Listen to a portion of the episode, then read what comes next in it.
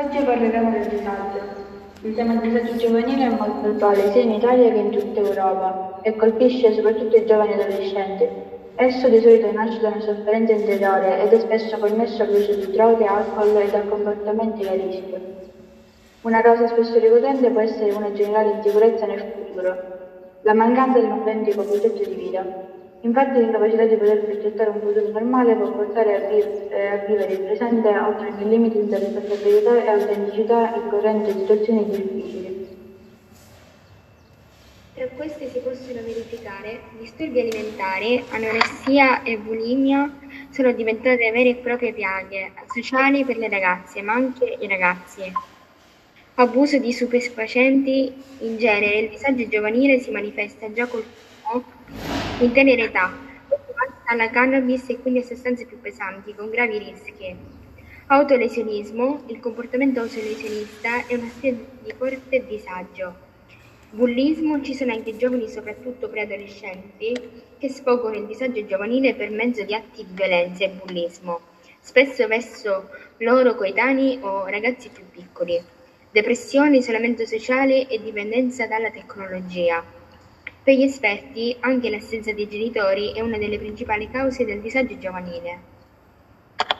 I giovani sono abituati a stare da soli, ma riempiono la solitudine con strumenti digitali, la chat, il PC e lo smartphone. Di fronte al PC o alla TV il ragazzo rimane assorto anche per ore, in silenzio. I genitori in questo hanno la responsabilità di riuscire a trovare il tempo per il confronto con i figli. È fondamentale infatti trascorrere del tempo insieme. Per gli adolescenti è normale cercare una certa libertà e indipendenza fuori dalla famiglia. I genitori devono mostrare fiducia ma senza esagerare, non devono chiudere gli occhi sulla vita dei figli.